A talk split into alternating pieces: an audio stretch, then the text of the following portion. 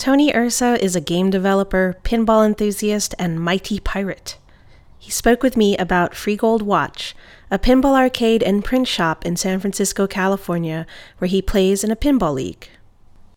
So, my story I had heard about Free Gold Watch, um, and I was in the games industry, so you know I'd have friends tell me about this place that was near my house, and I had known about it for about a year without ever really going down to see it. And then one day, uh, I was working from home, and it got to be lunchtime, and my roommate John was also he was off work that day, so we got together and we are like, "Hey man, why don't we go check out that that pinball place down the street?" And we did. So we walked down the street. We went at lunchtime. We were like, "Man." That was a lot of fun. So we went back after lunch, hang, hung out at the house. I finished my day of work, and then at the end of the workday, we went back down and kept playing pinball. And that first night we happened to stumble in there was a league night, and it was their first season, or sorry, no, their second season of the pinball league that they had been running out of Free Gold Watch. And you know, we came in, we just you know hung out for a minute and played pinball around all the people that were playing in the league, and then we were out front talking to some of the league members, and they're like, "Why don't you guys join the pinball league?" And John and I were like, "That sounds like a really fun time. Why don't we join the pinball league?"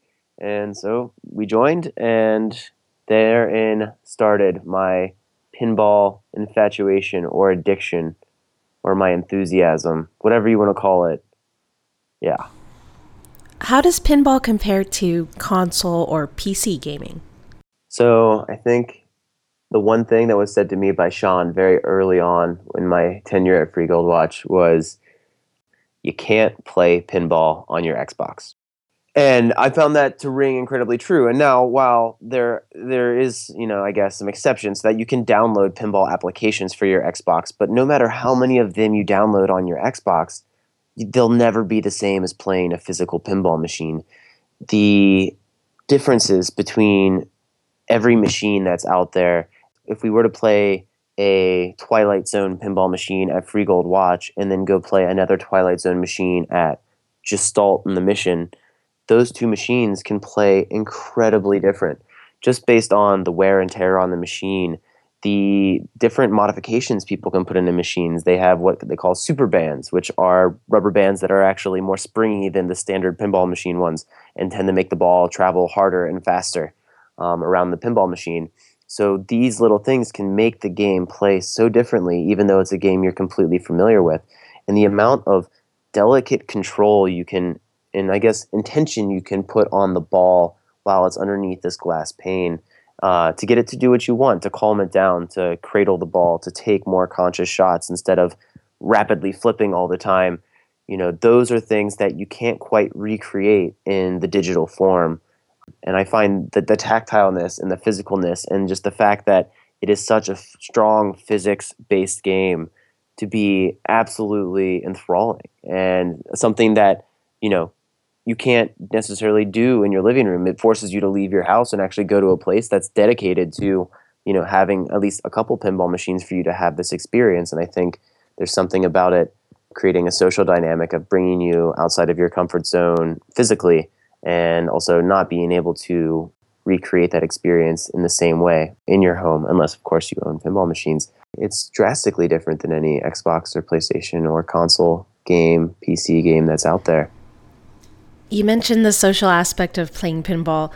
There's a stereotype about video gamers that they're basement dwelling troglodytes who never leave the house. Is there any difference between the sorts of people who play video games and those who play pinball? You know, I I have a hard time saying that there would be any difference. Um, I mean, I think the st- some stereotypes ring true. Like there are people that are just as nerdy about pinball as there are about any culture of games or genre of games being like fighting games rts games like there are your your hyper nerds the ones that dive deep into it and sort of embody those those basic basement dwelling troglodyte style stereotypes. Um, but i would say maybe the the main difference i've noticed is the crowd tends to be a little bit older. And that might be something that's specific to the bay area just considering um, the general makeup of the population here tends to be a little older. Of course, don't quote me on that.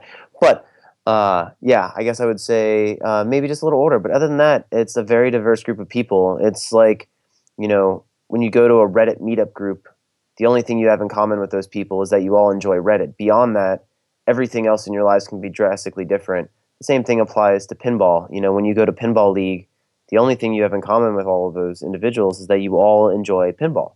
But beyond that, the differences between every people, there's kids that play in our pinball league. There are people that have been playing pinball since the 60s that are playing in our pinball league. And then there are people like myself that kind of grew up playing a little bit of pinball. My father would make me play pinball with him whenever we'd see a machine.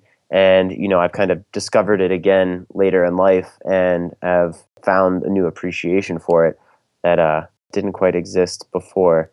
And I guess I've kind of trailed away from the initial subject of our pinball enthusiasts just as nerdy as our game enthusiasts.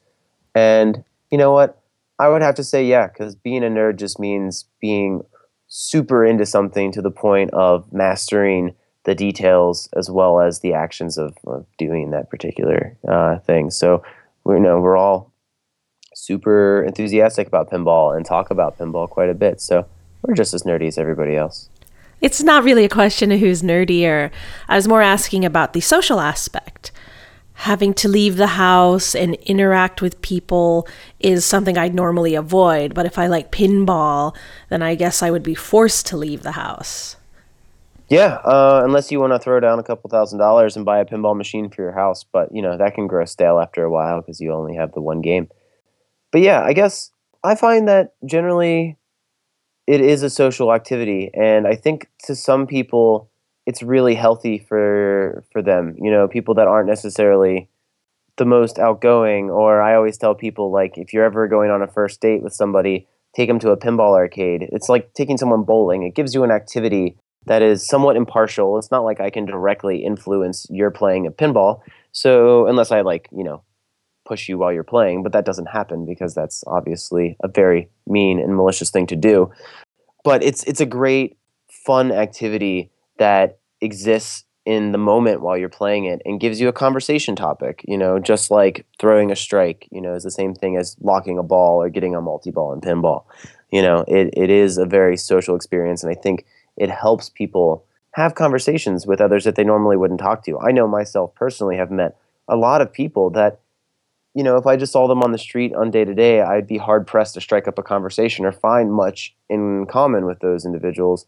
But we can bond over pinball and have become great friends because of it. I had absolutely no idea until really recently that pinball was so popular with people again. Are arcades making a comeback? Mm. You know, I think arcades as we knew them are somewhat dead.